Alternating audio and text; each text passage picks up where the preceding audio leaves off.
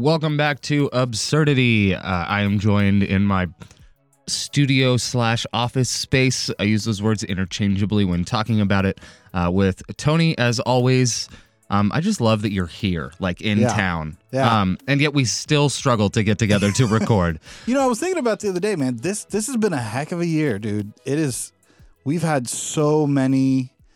I'm honestly amazed that we're still going. Like the fact that we're still here, I think. I mean, some who've been desperate for me to edit and release episodes on time are probably wondering, like, are they still going? Is this the end? We are. That's a bit of a minor miracle, man. Just between everything, you know, COVID and Kendall and all that. It's just it's been crazy. Yeah, and just. I mean, we've talked about the burnout and everything, but just like all those things happening at once, like if any one of those things had happened, it would have been like detrimental. Like it would have caused issues, but it's like having all those happen. The fact that, we're here, we're getting together, you know, we're able to record. Like it's good. And the only thing I can say regarding, is this the end of Absurdity? No. No. While there have been times, and even across the last 4 years, not even just this year, but like there have been times where I go, I should just shut everything down so I can have my free time back. Yeah. No, I never have intent of shutting this down. The only thing I can say is this year has been very difficult. And while I can tell you that I'm doing my best and hopefully it will never happen again, as far as me falling behind, it may still happen again. Just please be patient with us. We're working with you guys. We love you guys. We're so glad to have you. The most recent issue, other than I work at a university and it's been the last few weeks before school, so all the last minute stuff, I work in recruiting, so I'm working directly with those families. In addition to that, I've started to have nerve compression issues and in both of my arms that make it very hard to use a computer. Which is 80% of your job. Yeah. And then 100% of Absurdity. Accurate. And YouTube and the Absurd Network. So at the point that we're recording this, I've done everything that you could possibly think of. Yeah. Braces. Yeah. Not like teeth braces, but like elbow and wrist braces when I sleep. New mouse, new keyboard, new chair, exercises. New sitting positions.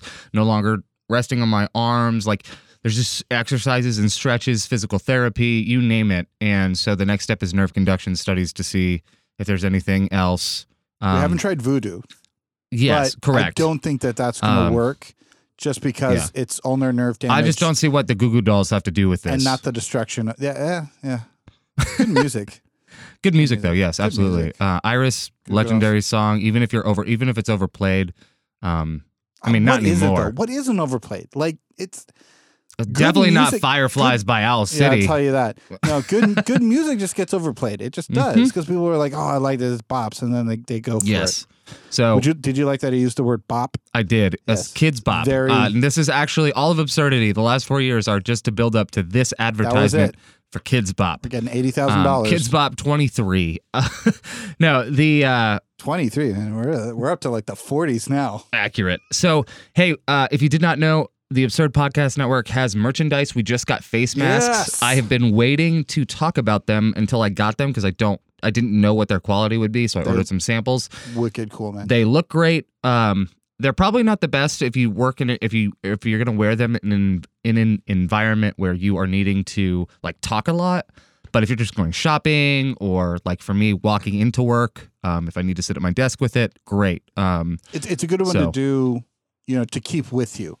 You know, if you're going to be on a trip or traveling, you know, I always have a mask. It's weird, the new normal. I always have what I call like my traveling mask, and so that's you know, sorry, that one that's going to be my like traveling mask. Like I just have it. Like if I need to go to the grocery store or something, or you know, just even going down to do laundry, you know, in a building. Just hey, you know, if I'm going to be around people, but I don't need to talk.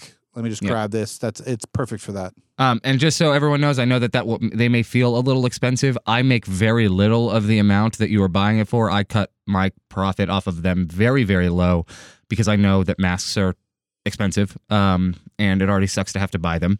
So, all the money helps us make this happen and helps me keep the lights on. So, yes, it is very much appreciated. So go check that out. Go check out my YouTube channel that I've been very active on. I need 1,000 subscribers. I'm at 421 right now. and I need 4,000 watch hours, and I'm about a fourth of the way there at 1,000. So yeah, we're just keep it on.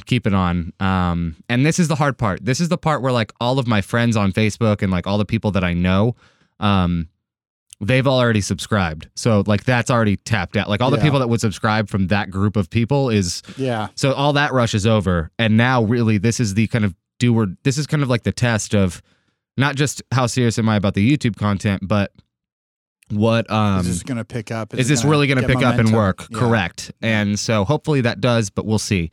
But yeah, any support, subscribing, just click the subscribe button. Just do it. Because that actually helps me. Later on, probably not, but right now I just need to get to 1,000. Yeah. So help me get there. But so yeah, we're talking today about a really fun concept that everyone just loves. Yep, this is a great one. Stewardship. No, I'm kidding. Well, I can't now. I don't know which one is worse to talk about. But Tony, you're the one who came up with the idea to talk about this. Yes. I would love to hear like what made you want to talk about church discipline. So, well, you know, right off the bat,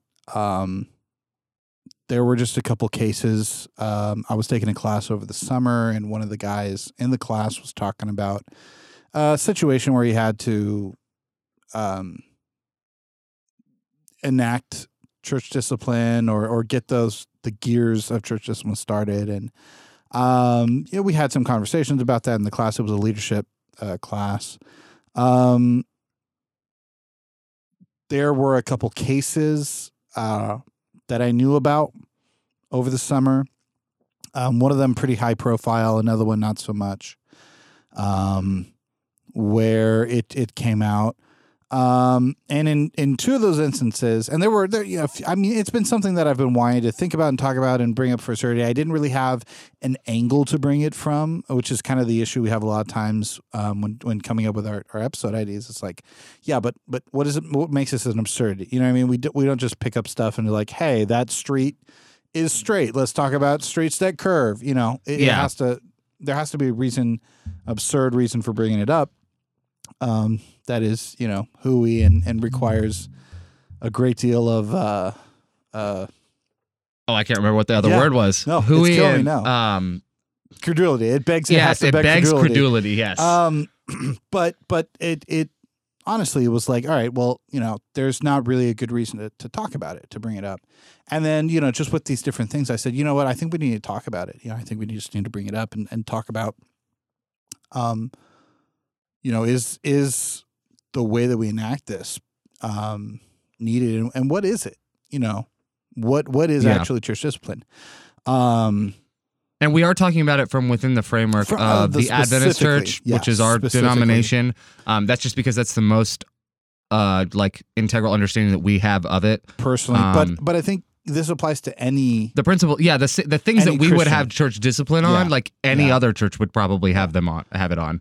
And I think to one of the things that I want to do, so we're going to go through for us specifically the Seventh-day Adventist Church manual of what you can and can't have discipline on, and I want to discuss that. You know, we want to open that up, but then more than anything else, I want to talk about these concept of church discipline. Like, why is it there? What's it for? And why should we use it? And to me, I think that's where the absurdity kind of catches. Because I think it's obvious we need some sort of a church discipline. And so for that reason, well, we can talk about whether or not we need it. Yeah. We'll bring that up. But so as we always do when we start, let's define it. Yes. So what are we talking about? It is a pronoun that you, I'm just kidding. Can you spell it? IT. We're third graders. So I got held back. The definition. Did you find this as like a textbook, like dictionary.com definition? Literally, I just Google. Yeah. So okay. Cool. Just want to make sure that this gives us like a baseline, because there's actually some things that I would disagree about this definition, but it was. So if you to me, I think the best way. If you go to Merriam, it's going to give you a bunch of stuff, but it's like if you just Google it the way most people are going to Google it, Yeah, this is what you get. This is what you get. Or if you input it into a search engine. Yeah. So it says the practice of training people to obey rules or a code of behavior using punishment to correct disobedience. So that is the almighty Google telling us what discipline is. Here's Darest thou to disagree with Google? Yeah. I see this as I understand the training. Yeah. To some, I understand all of the wording here. I don't like the word punishment here. I would rather use measured consequences rather than intentional consequences. Yeah, these are. So everything that you do has a natural consequence. It could be a good consequence, or it has a result. Every action has an equal and opposite reaction. So it could be anything, but if you do something bad, there are likely going to be bad consequences for it. And within the church, the idea becomes then, okay. They may have bad consequences for doing the thing that they did. However, that also impacted their relationship or their standing here with the community because they broke. When you join a church, regardless of your denomination, especially when you do it through baptism, you've done it. You've made a commitment and a covenant, not just with God, but you've made that commitment to God. And by doing it publicly through baptism and by, being a part of and becoming a member, you are now asking those people to hold you accountable. You've made a covenant with them to be on this journey together. Yeah. Yeah. So when you do something, even if you're facing consequences for it there, you're going to face consequences for it in the church. The difference is that with the church actually has to decide to dole out those consequences. Yeah. They actually have to go that length. It's corporate accountability. Yep. It's we as a group are holding you accountable to what we have said. And it sucks for everyone. Yeah. Yeah, it absolutely sucks for everyone. And by covenant, we're talking about a solemn. It's a spiritual contract. It's a spiritual agreement that God is also involved in. So yeah. I what I don't like about this, I guess, is that it seems so negative or so I'm trying to basically create a robot out of this. It's just so objective that it's cold. And I think why that's significant, why I put it in there, is because I think that is our conceptual idea of what church discipline ought to be, but I think it's definitely our working. Yeah. See the undergird of it. Yeah, because for me, I see discipline within the lens of not correct behavior. Or not to so much as correct a journey.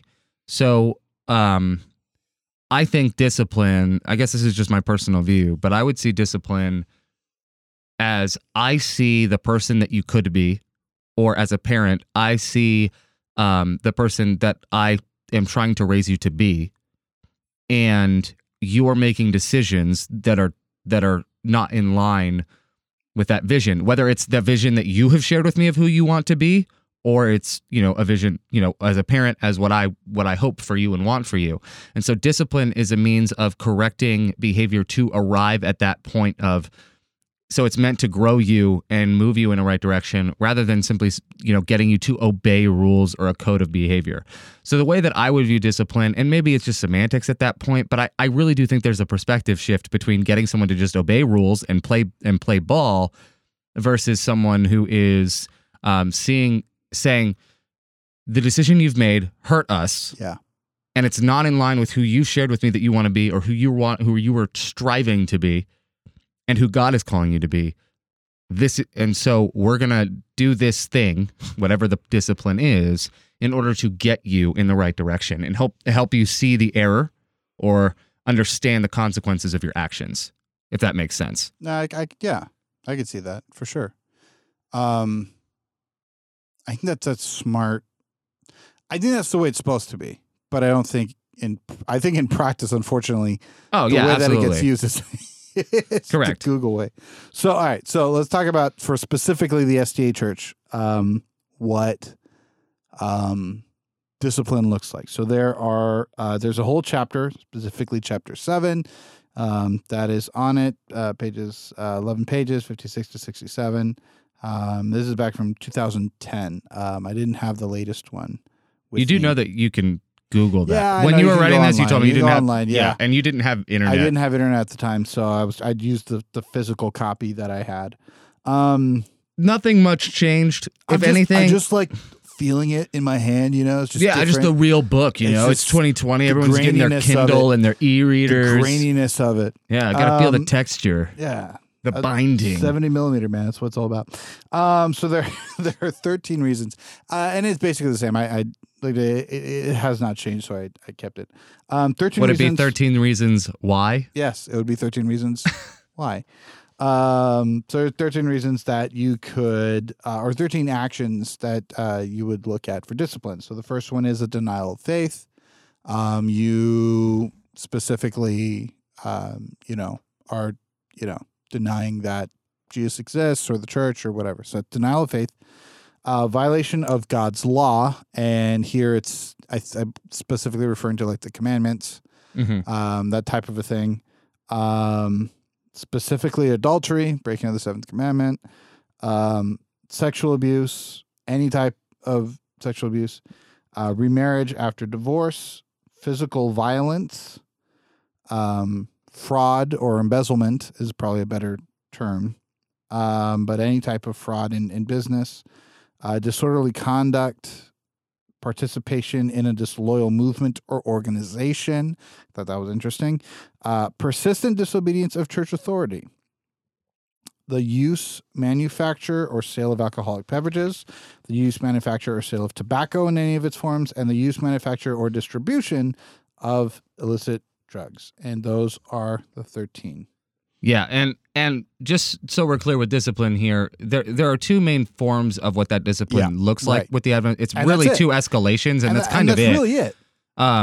Which means that for some of the, quote, smaller stuff, it's got to get to a certain point. So there is a kind of assumed process where people will follow, like Matthew 18, for example, of talk to a brother, hold them accountable. If that doesn't work, take a witness. If that doesn't work, then you bring it to the whole, So it's this whole. And they have and the manual goes through that process. Yeah. Correct. And so there's all of that, and then you get to the two levels that the manual would call for in regards to, holding them accountable to the corporate body. So when you talk about like violation of God's law, some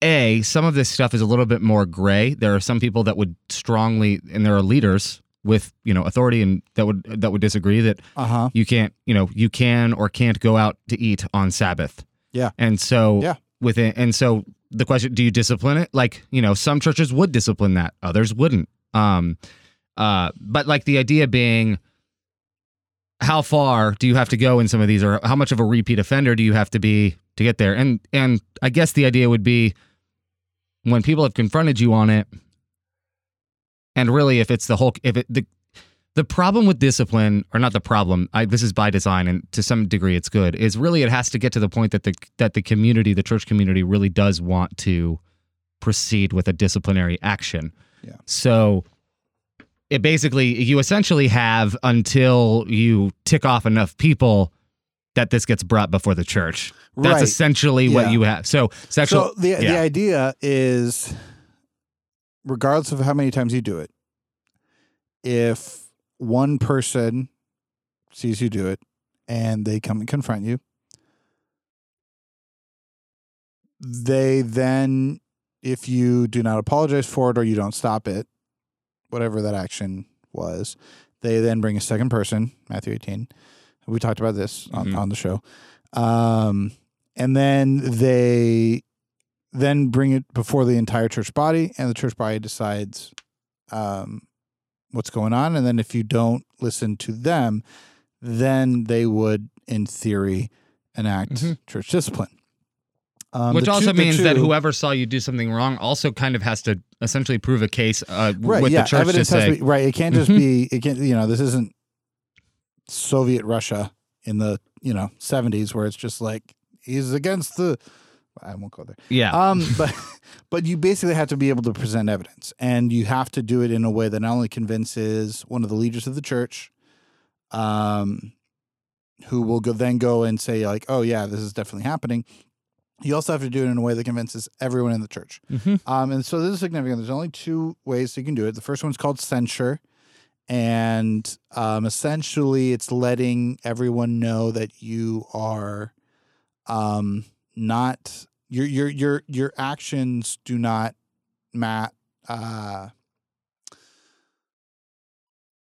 are not in line with the church.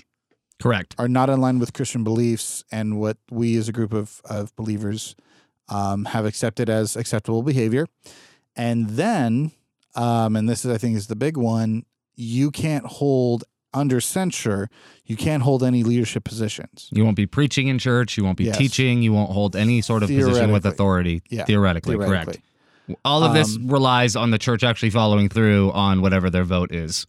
Yeah, and okay, so the second one, which this is persistent, you are doing something that is endangering yourself or other people, either spiritually, physically, or so on.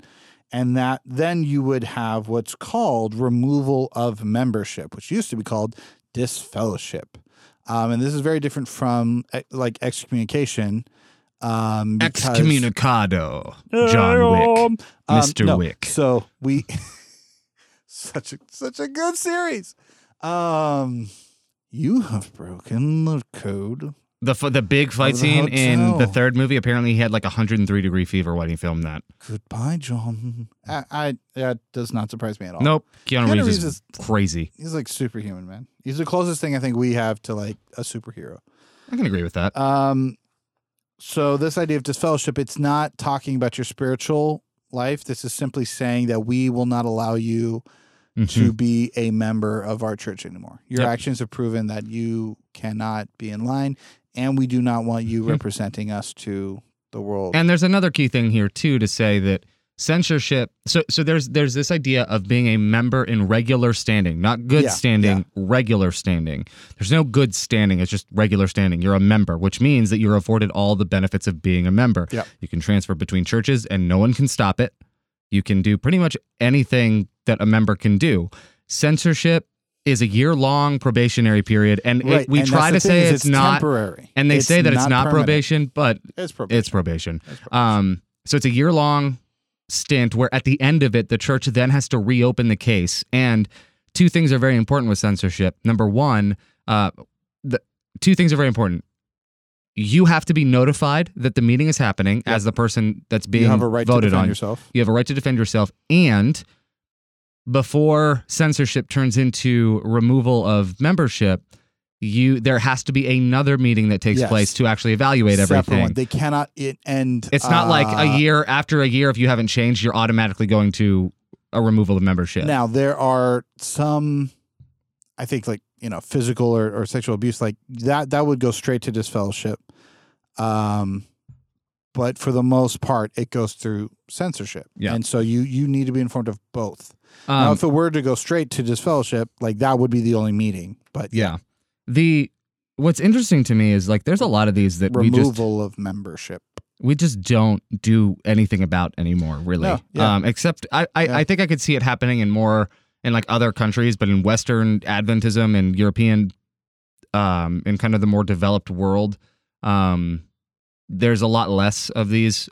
So for example, there was a time where like, if you technically, there's an interpretation thanks to Ellen White and thanks to the manual and everything else about the use, manufacture, or sale of alcoholic beverages or tobacco, in any of its forms, where they would say, well, then you can't work at a gas station, you can't work at a liquor store, you can't work at a Walmart, a Target, anywhere that sells. I remember because there were people that had a problem with me working at a Kroger because it sold liquor.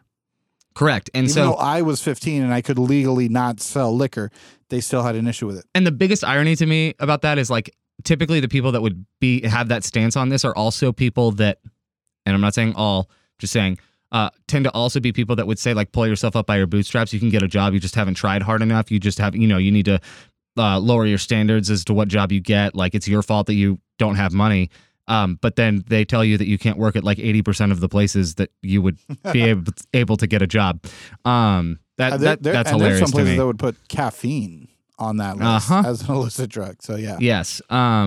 And then, you know, remarriage after divorce. How many pastors do we have that are remarried after a divorce? I will say specifically that it's remarriage if the other party is not proven to be unfaithful. Correct. And so by the church's definition process, of that, it would be even if you divorced, you would still theoretically not be allowed to like marry someone else unless the other person, while divorced, slept with someone else, got remarried, that kind of deal. Then you would be free. When the other person remarries, then you can remarry. So it's kind of like this who holds out longer.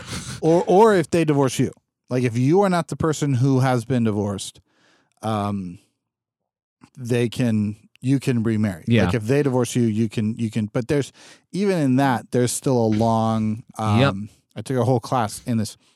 There's still a long process that you have to go through where you have to like check. So some of this stuff, like, don't panic. One big thing with the manual, while yes, a lot of this stuff is outlined and this is the process you must follow in specific instances, a lot of it is also recommendations and and guidelines that are helpful to you.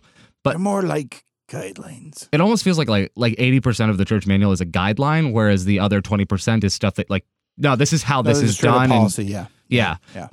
So it's a mix of that, and it's left broad on purpose. And even policy is there for protection.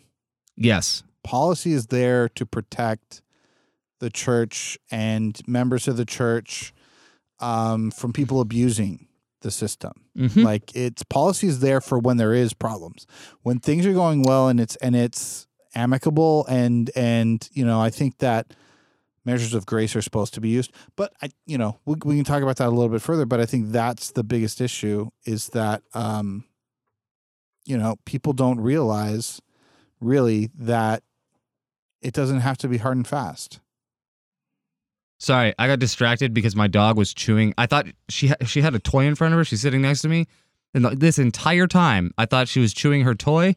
No. She was chewing a towel that I've actually been using wrapped up into just rolled up into a wrist support that fell on the floor, and she's been chewing that for the last 10 minutes. I had no idea that okay. And I watched her do it. I feel really bad because I watched her do it, and I was like, oh. It wasn't until you noticed, and you gave this look like, that doesn't look right, that I realized it, and so I got very distracted there. I apologize, everyone. No, So let me explain why this is important about... Yes. So this is the... So we talked about, like, at the beginning, what the definition of discipline is according to Google. This is according to the Minister's Handbook, which is this is absolutely 100% a book of guidelines. This is what they say. So chapter 28 is all devoted to church discipline. Pages 155 to 159 says this. Discipline should be considered not an act of punishment, but an attempt to restore people to discipleship. Right. Yep. And it goes on. That's such a perfect phrase for it. It goes on to talk about a lot more. Basically, the idea is you want people to be in a place where they can grow with God. Mm-hmm. And church discipline should be used to get people to a place where they can grow when they are clearly in a place they're doing things that are preventing them from being able to grow.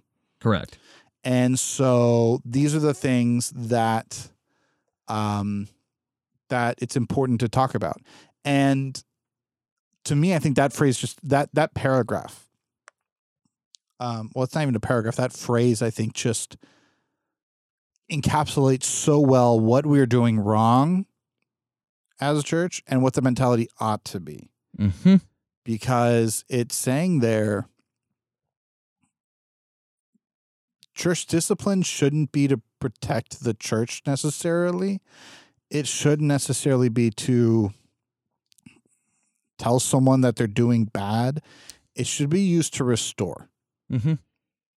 Well, and I think there's something to be said about not necessarily protecting the church, but the church is, I hesitate using this label, but I can say it this way. The church is a representation of God to the world, right? And to its own members. Like other church members are that same representation to one another. So when someone in the church, a leader, for example, does something inappropriate and the church does nothing— what message does that send to not just the rest of the church members, but also to the victim of that person who did something wrong? So when you see discipline as something, and justice, I see justice and discipline working interchangeably within the context I'm talking about here. Yeah. But the idea is you are not just restoring the this isn't just about restoring the discipleship of the person who did something wrong. This is about restoring the discipleship of someone who was wronged. Yeah. And if they never face consequences for their actions, how will they ever, like, then there's the idea, I get off scot-free. I keep getting to do this. I mean, we see this with college students all the time, or with high school students. If you give them a warning, that's a free pass. That's like I get a free sweet. I get a free go at this. I get to get caught once get out of jail free card. That's how they see it, and that's how people see it all the time. If I can keep getting away with it, then why wouldn't I keep doing it? Yeah. And that's how people start stealing, right? I stole a little bit here and there, and then that turned into more, and I realized I could get away with it and keep getting away with it. Yeah. That's how addiction starts. That's how, because it's not how addiction starts, but it's how addiction kind of grows into more as your body builds up a tolerance for things like drugs. So, it's not just restoring the person who did something wrong. I need you to stop personally attacking me. Okay, I don't want to talk about it. So the amount of hours that I've poured into that game and Smash Bros. So it's about restoring all parties involved to discipleship. Yeah, 100%. And I think that mentality is it's just telling, because we can apply how many different scenarios and say which version of discipline was used here. Yeah, we could. Is it vindictive? Is it vindictive? Is it restorative? Is it punishment? Punishment, which or restorative. Punishment is just making sure you face consequences with no kind of end goal in mind other than the consequences of themselves. To me, I'll say that for when we go down there. I'll say that when we go down a little bit further. So, what are some good examples of church discipline that you can think of or you know of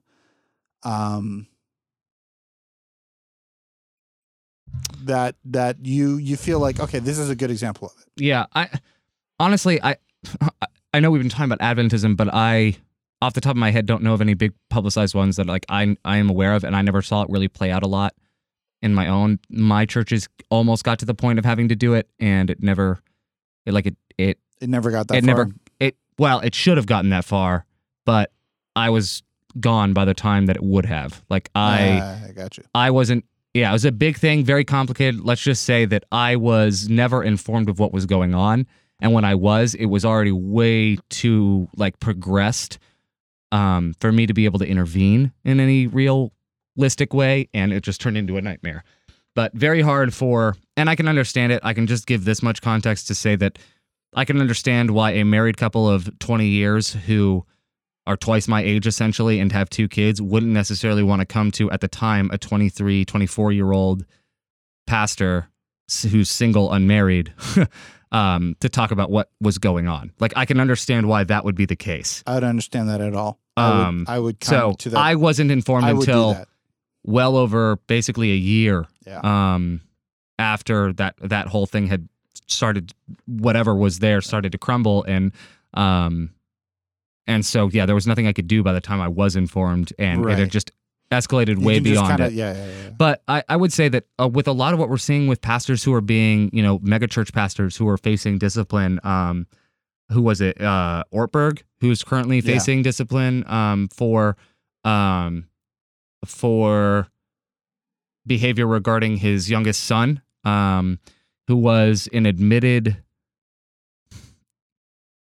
I need to be very clear on this, because I think we need to destigmatize, I'm careful on how I even say that, because this is way too sensitive to even really talk about. Basically, youngest son was an admitted pedophile. That's not the problem. The problem is that in addition to that, he admitted to volunteering with all of the kids' stuff as a coach for their teams and everything as a way to stay close to these kids. And upon learning that, Ortberg never informed anyone of it and just let it keep happening.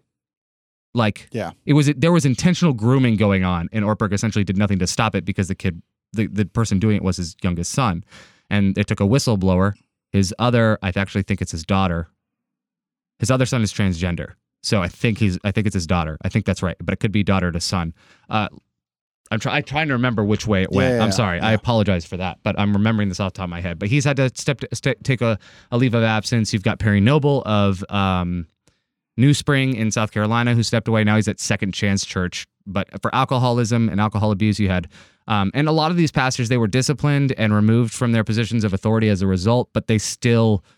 they went and did something else elsewhere, unfortunately. But I think the way that the church finally handled it when they decided to was good. I would actually say the Ortberg one is good because now that the church knows, the church acted well with the information they knew each time it happened.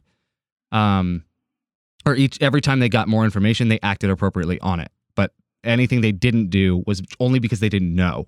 Whereas someone like Driscoll, he was actually surrounded himself with a bunch of yes men who basically protected him for the longest time, and then that finally came down around him. So there are certain situations where like it's been enacted well in these churches, and then I think others where it's good. Yeah. But I think there's a lot of good examples now we're seeing of leaders who are being disciplined for things that they have done, and I'm really happy for that reckoning. Social media helps a lot with that. So. Yeah, those are a couple. I would say John Ortberg is the most like frequent one in my mind, and I'm going to Google it to make sure while you tell me some good examples yourself. There were a few. I was trying to think of one that really represented kind of this idea of like, all right, this from a censorship level and one from a disfellowship level. So first one from a censorship level, there was an individual who was a Sabbath school teacher in one of the churches, a leader. I don't believe they held a position of leadership other than that. They could have been a deacon. And they were teaching... basically, they were teaching things that our church does not teach at all. And it was causing a lot of people to get in fights. And I mean that literally. And in this particular case, basically the church got together and said, look, hey, we understand this is what you believe. Let's get together and study this, but basically, what you're doing is causing disruption. It's causing an issue, it's not allowing people to grow. It's not that even that's causing a distraction, but it's not allowing people to grow because disruption itself isn't a bad thing. But if it's doing it in a way that does not allow people to have a spiritual environment, so the guy was angry at first and very frustrated. This is just a year. Let's talk about it. If we can't get together, then we'll decide it. And during that year, he did some real soul searching. It was very lucky because the person who was in charge was an incredible leader. Just did it in a way where this particular individual understood why. Mm. And they said, this isn't about you. We're seeing the effects. Let's get together. Let's study if there's a way, because if this is where God's supposed to be moving, this is not the result. This is not the result. And they used scripture to back it up. It was really cool the way they did it. And so once that happened, that censure happened, before even the year was out, he had apologized publicly. I mean, he went up. Like, they didn't ask him to go up. Like, he went up and said, hey, I'd really like to apologize. And just said, I've been causing issues, and I see where this has gone now, and my passion for, the sovereignty of God and understanding where God is, trying to study. I go, it led me in a direction where it was causing divisiveness. I think it's a better word. And so when that year was up, he went right back to teaching, and to my knowledge, has never caused an issue again. I kind of lost contact with that church after a while, but that to me, I think was a great example, like a perfect example of like, hey, this is exactly it. Another great example, And I wish I could. Unfortunately, I couldn't contact these people to use their names. But this is another really good one. This is a church. It was a while ago, I want to say. It was 20 years ago, maybe a little bit more. This particular individual was struggling with, I want to say, alcohol. And I don't mean like they were drinking. I mean like they were an alcoholic. Mm-hmm. And it was causing issues with their family. It was causing issues. You know, they would show up to church just, you know, absolutely hammered, plastered out of their minds. And it was continual. It was continual. That was the thing. Like, it wasn't like, oh, they showed up. It was like, this was a lifestyle they had. And so they said, look, for your own benefit, you can't connect with God when you're so drunk. And so we're going to, I believe it went through censorship. I can't remember. Yeah. They wouldn't kick it. They didn't kick it. And I think it was that kind of thing where they kind of got a free pass. An idea, and so they said, you know, we're gonna disfellowship you, and that was the phrase at the time. We're gonna remove you from the books. What was amazing was they visited this particular individual. They, even though he wasn't allowed to be on the books, like they said, you know, they would welcome him to church. He didn't show up at first. It was a guy. It was a male.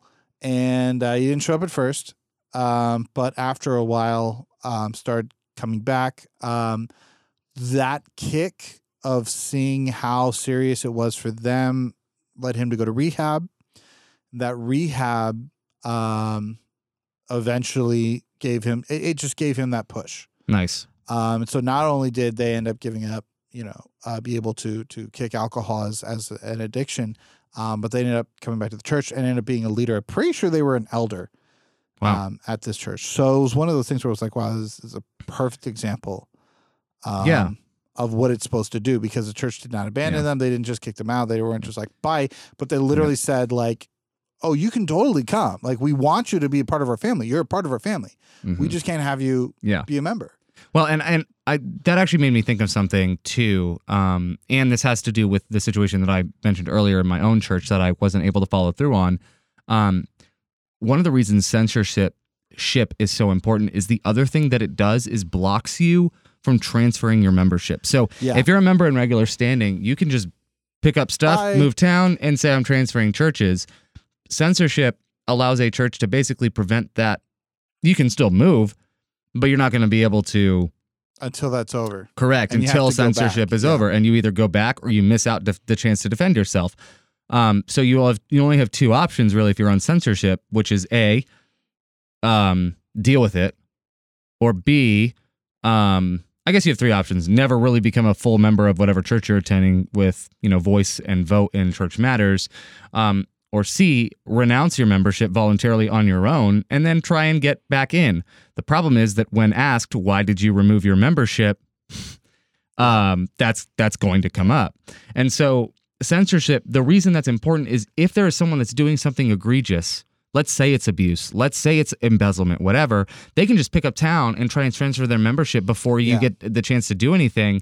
This prevents them from being able to go and do this at another church before the matter is resolved. I remember a story. There was a guy that they did a concert for a church. They wanted to raise funds for whatever project. There's always a project that, you know, churches are doing. There's always something. And so they wanted to raise funds for it and whatever. And so when they first started doing it, they were like, oh, you know, we'll just, you know, anyone that gives, it'll be a part. And then it's like, oh, could I get, you know, just to defray costs, like do a love offering. And then, oh, I'd like 15% and a love offering. And then when all that was done, more than 15% managed to find itself, but it's cash. You know what I mean? People give cash. Yeah. So it's a whole thing. And so that person, then there were some issues with personality, very, very gregarious person, very charismatic, and they went to, but burn bridges. Yeah. Type of personality where, yeah, they're charismatic and, you know, gregarious at first, but then they burn bridges, and they went to the next town and did the same thing. And luckily, when they did it a third time in another state, or third or fourth time in another state, that church contacted the previous churches and was like, "Hey, what's going on? This seems sketchy. What's going on?" And the previous pastor said, "Oh yeah, they did that here," and there were some, you know, some questions. So that's the reason why you have censorship, is because there are people who do that. There are people who typically it really only gets to that point where when either like someone's life is in danger, so like an abusive spouse, for example, and that's rare, unfortunately, because we have something that I will just call accused bias, which is where we tend to side with. This is especially true in Adventism, and I don't have like the full time to get into it, but we basically have a soft spot for whoever is accused of doing something wrong, and that comes back to our whole... How could they do this? They're our elder. They're correct, and that comes back to even the theology on God being falsely accused by Satan. We already have that kind of accused bias in us, but it typically happens when it's something that really is threatening the community itself. Embezzlement, teaching false doctrines, or things that the church doesn't fully believe. It's one thing... Like, here's the thing about Adventism.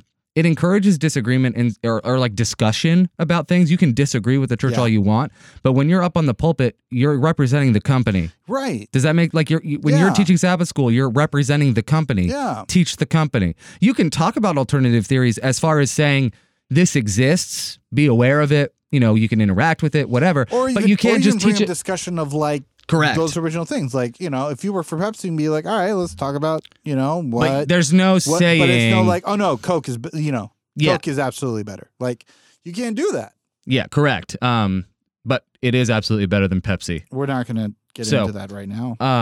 But yes, absolutely. So there is a very, like, good thing about censorship, and discipline is meant to be restorative for everyone involved. Like, that's the entire point. Everyone affected by someone's actions gets touched by discipline, and that's really important. Also, two things before you say what you're about to say. Okay. John Ortberg actually did resign from his post. Okay. And it was while the volunteer in question was his son. His daughter is a transgender male, so it's his son that actually is the one who brought all of this up about his younger brother. Okay. So yeah, John Ortberg's son is Daniel Lavery. See how that works? Okay, yes. Good. Oh, and one really egregious thing about that process, as much as I said, I kudos to the church, one thing I really don't like, I get why they did it, but in all the church's statements that they made about this, they referred to Daniel by his previous name and gender, pronouns, and like, that's not cool. I don't care what your beliefs on sin or whatever regarding it, or gender dysmorphia or any of that. Like, just be respectful to people. This isn't that hard. It's really not. Anyway, sorry. Yeah. Continue, Tony. I bring this up. Are we doing discipline correctly? I think it's gonna wheeze hard, right? That's a good question. Who is we? In my mind... Yes. Yeah, right? I do it great. In my mind, I think there are examples of good stuff that I've seen, and the fact that I don't hear about those good things the same way that I would hear about, like, the really bad publicized things tells me that, to some degree, there's probably a lot of it that's going well. I don't... The last big thing I can think of is the most famous case in Adventism, I'm pretty sure, around Desmond Ford, but I'm pretty sure he just left. I don't know if he was actually disfellowshipped, would have been the term at the time, officially, or if he actually just walked away himself. I don't think his membership was removed. Yeah, I don't think it was either, but I could be wrong. But, like, my point being, I bet the bigger you go, the worse we probably handle discipline. That's the way I'll say that. Mm. The more red tape you have to jump through to get something done, the worse we get at it. And especially and I will say this, I think it directly correlates with someone's position of power that gives them enough power to be able to deal with it and sweep it under the rug, deal with it privately, move someone, that kind of thing. So the way, like, a lot of priests get moved and dioceses get moved because of, Yeah. So that's the kind of thing. So I think the more local you get, the more effectively this works. When you start to go it gets. I think it gets really gray. I'm with you. See, my thing is, I think discipline's meant to be done intimately. I would agree. And in relationship, I can see where you say, because the higher you go, the less intimate it becomes. To me, I think it's underused and overused. I think it's overused from what I see in the wrong. With the wrong intention a lot of times, because it's so difficult to do. It's difficult to hold people accountable. We don't like doing that. We're not used to doing that. We don't get really trained how to do that. Mm-hmm. We're not really trained how to do conflict well. And then I think even a bigger part of that is to do it the correct way requires a balance between correction and accountability and love. So we're not throwing you out in the cold, but we're also not allowing you to continue. Mm-hmm. My other thing is, and I'll probably get in trouble for this. I look at this list of things that we should, I think right away there are three: alcohol, drugs, and tobacco.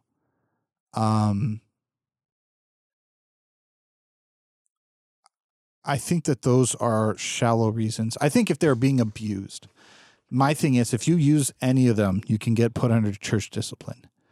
And I think that's a shallow reason. I understand. I think it's based on a faulty, incomplete understanding of what the use of those actually represents and is. And to me, I go back to if the purpose of it is to cause people to grow in their relationship with Christ, there are a lot of other things that I think we should hold people accountable for. I was at a church. There was an elder. There was a story told to the pastor before me that one of the elders during an evangelistic series came up to a visitor, a non-church member, and yelled at them for what they were wearing. Okay. They were still an elder at the church when I got there. Mm-hmm.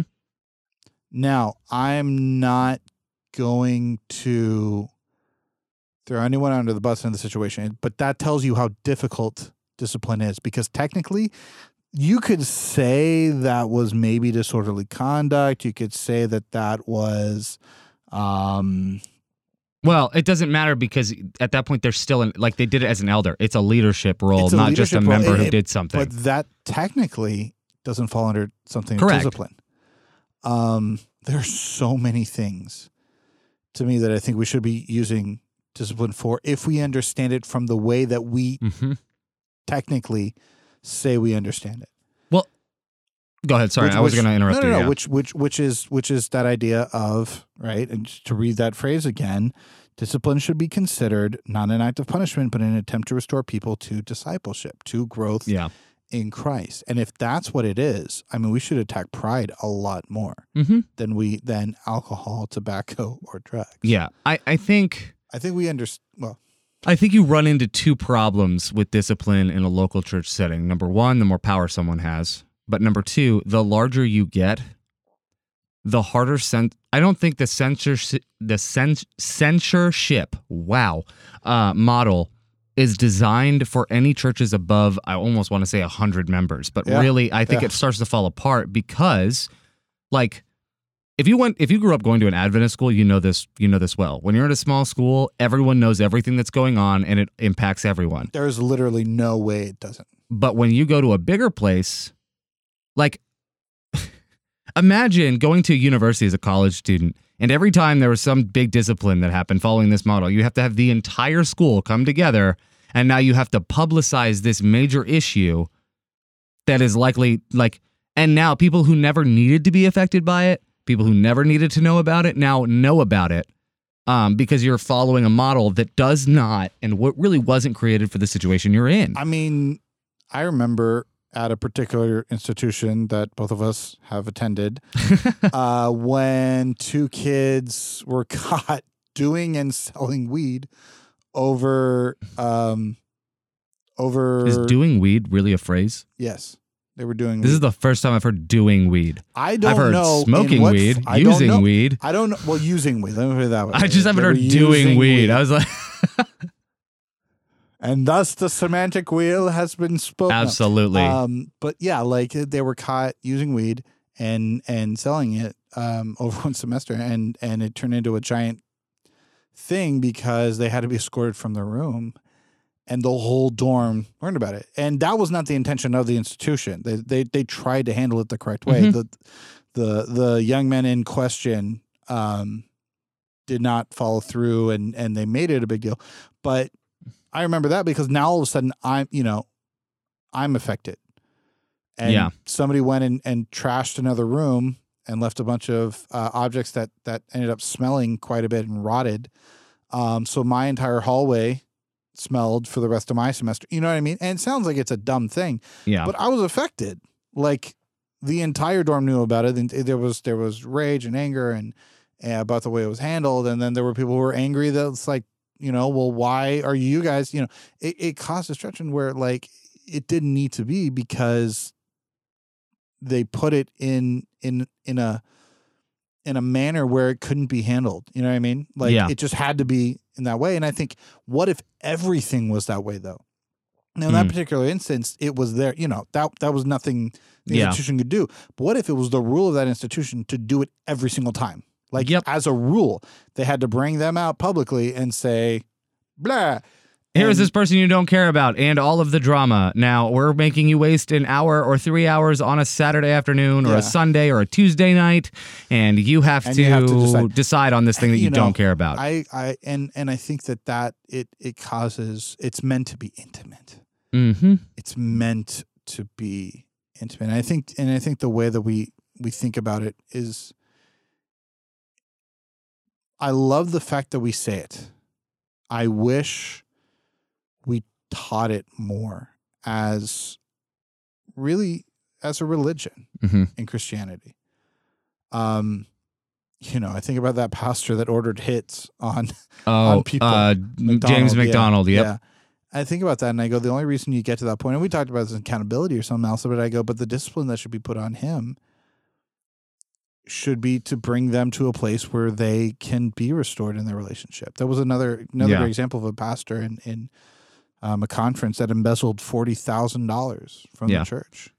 And he was brought to the authorities. The authorities, the institution pressed charges, and the family was incensed. You know, where's grace? Where's grace in this? It's like, yeah, no, of course there's grace in it. But if they... You know, the effect of what they did, I mean, that church, the church that they were in charge of almost closed. There was major hurt for years and distrust for years.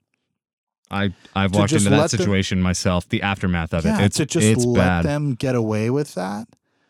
That's not going to bring them to a place where they can grow. Nope. You have to hold them. So I think... it's so difficult. We can't be doing it right because in order to do it correctly is so difficult that the numbers to me say, I would say we can't. I would say justice is grace, and then also, and I mean this very intentionally, and I hope it comes across clearly, but grace is not always the responsibility of the church to dole out. In other words, grace is sometimes the grace is that God still hasn't given up on you, but we have to. But like, not we have to give up on you, but like you can still find redemption here and still experience salvation. There is grace afforded to you through Christ, but there isn't any grace here because of the egregious nature of what you have done, right? Yeah. Or something like that. The trust that is broken, that is irrevocable at this, you know, that is... There needs to be effort put in and there needs to be consequence for the actions. And I think on the other flip side of that. Yeah. Sorry, go ahead. No, you're good. I think on the flip side of that, I think it's also been abused in a way that keeps people from growing because they don't follow, and it's used to try to keep people in line. Yeah. And I think that's the one that we hear, I think, the most. is where it's just used to keep people in line. But again, I go back to, you know, people don't realize this. I wish people knew this. I wish every Adventist listening to this podcast understood this concept right here, right now. Nobody other than the church and business session can put punishment on you, church discipline. Nobody. As so far as like taking away your ability to... If a pastor, if they all... Now, everyone can hold you accountable. But if they come up and say, you can't wear that. Yeah. They don't have that authority. They don't have that authority. Now, there is something to be said about the pastor does have authority over the pulpit. Correct. Who's preaching. And so I think they should have a weight. Their voice should have weight. So you should consider what they say. But if they say, well, you can't be an elder anymore. You can't be you can't hold this position anymore.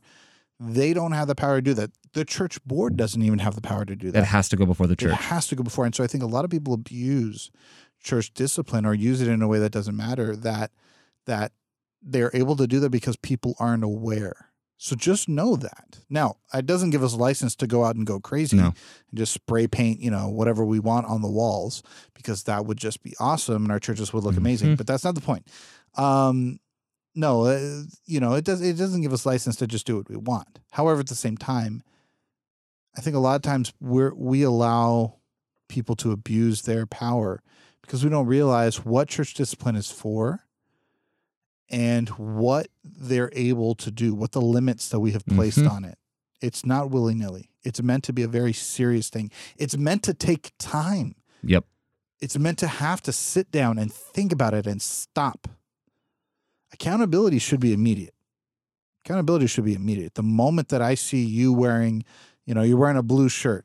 The moment I see you wear a blue shirt, and we've talked about you not wearing a blue shirt, anymore, that accountability happens right away. But discipline should be slow. Yeah. I do want to point out for everyone that Tony is also wearing a blue shirt, so he is also guilty. It's blue-green. I think that censorship falls apart in two main areas. Number one, the bigger your church gets. And number two, and I think this is the point that I think I really want to crescendo on. And then, Tony, I'll let you kind of close out with your final thoughts on it. But it falls apart when you forget that it's supposed to be a restorative process. And so when you vote someone into censorship, you just abandon them to their problem that they have to now just fix on their own. Yes. The censorship and discipline completely falls apart when the church fails to actually walk with someone through that journey. And so one of the most beautiful stories, I've shared it on this podcast before, from my time pastoring was, this also contains one of my biggest regrets from my time pastoring, but was a story of a member who had been separated from his wife because of drug use and alcohol, never faced church discipline for it, but essentially spent some time in prison and just really bad situation overall. Well, the church came together, and this wasn't a discipline thing, but basically the church came together, bought him enough clothes that we found a local Salvation Army rehabilitation. Think of it like a halfway home, but not necessarily criminals, but it's free to do. You just have to have the right clothes for it. They have a lot of, they give you a job while you're there. You go to meetings. There's church there on Sunday mornings. Like, it's a big thing. It's awesome. It's amazing, actually, right? We put him in you're there for 6 months. We put him in that program, and the most beautiful thing was a member basically adopted him at that point and was there, not every week, but basically at least once a month when they were allowed to by the center to visit. They visited him. They talked on the phone with him he wasn't allowed to have a cell phone, but like from one of the, basically pay phones in the place.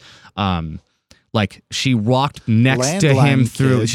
She basically adopted this grown adult and walked with him through the process. Yeah.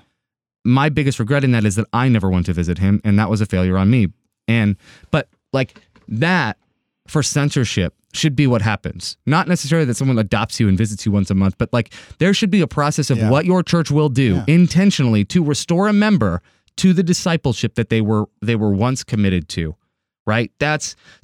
If you just vote censorship, abandon them for a year, and then look to remove their membership a year later, that's not what discipline is. This is not it at all. Discipline isn't even really to make a problem go away. That's a secondary byproduct. the main purpose of discipline is to bring someone in back into relationship with Christ. Mm-hmm. And so the question becomes, in doing what we're about to do in discipline, what is the best way to accomplish that? And what do we do as a church that helps bring that about? That doesn't mean that you let someone, you know, part of the problem can be that they're sucking up resources and just hurting people over and over again. So what can be done within reason to support this person through this process without letting them deceive you again, or, you know, what boundaries do you put in place, things like that. But censorship gives you the space to actually deal with it. In other words, when you start censorship, it's not just a year-long probationary period for them. This is a year-long time for you to say, put pedals to the metal and say, we're dealing with this. Yeah. How do we deal with this? We are committing as a church body, as a family, to walk with you through this problem, hold you accountable. And if at the end you still decide that you don't care, and if you reject any outreach from us and any you know way for us to help you get back on the right path, then yeah, there's only going to be one thing left. You will have chosen whatever it is you're doing over this. And our vote to remove your membership is just an acknowledgement of your decision. Like, so if you have no interest in journeying with someone through this issue as a church, then you have no right. Then you have no business disciplining them to some degree. Like that. That's the sad reality of it, and that's a harsh stance, I guess, for me to take. But I just the times that we just let potential and discipleship go to waste because we're just trying to get through a problem rather than help someone find salvation and restoration is just, it's mind-boggling to me. So, yeah. So I guess that would be my biggest thing in the way that I would call for change in this area and the way that we in local churches handle it. And I hope that those listening can be an advocate for that style of intervention moving forward. But Tony, any final thoughts from you as we close out? There was a situation with an individual when I was pastoring who they were manipulative. They were in a leadership position, and they basically took a stance that was so divisive that they not only lost their position, but they ended up voluntarily leaving the church. And it was nothing. Unfortunately, and I won't say why, because I don't want to, reveal too much, but they basically put themselves in a position where I could not minister to them as their minister, as their pastor, for a variety of reasons, but I just couldn't do it. And it was sad to me because why church discipline is so important and why we do need it.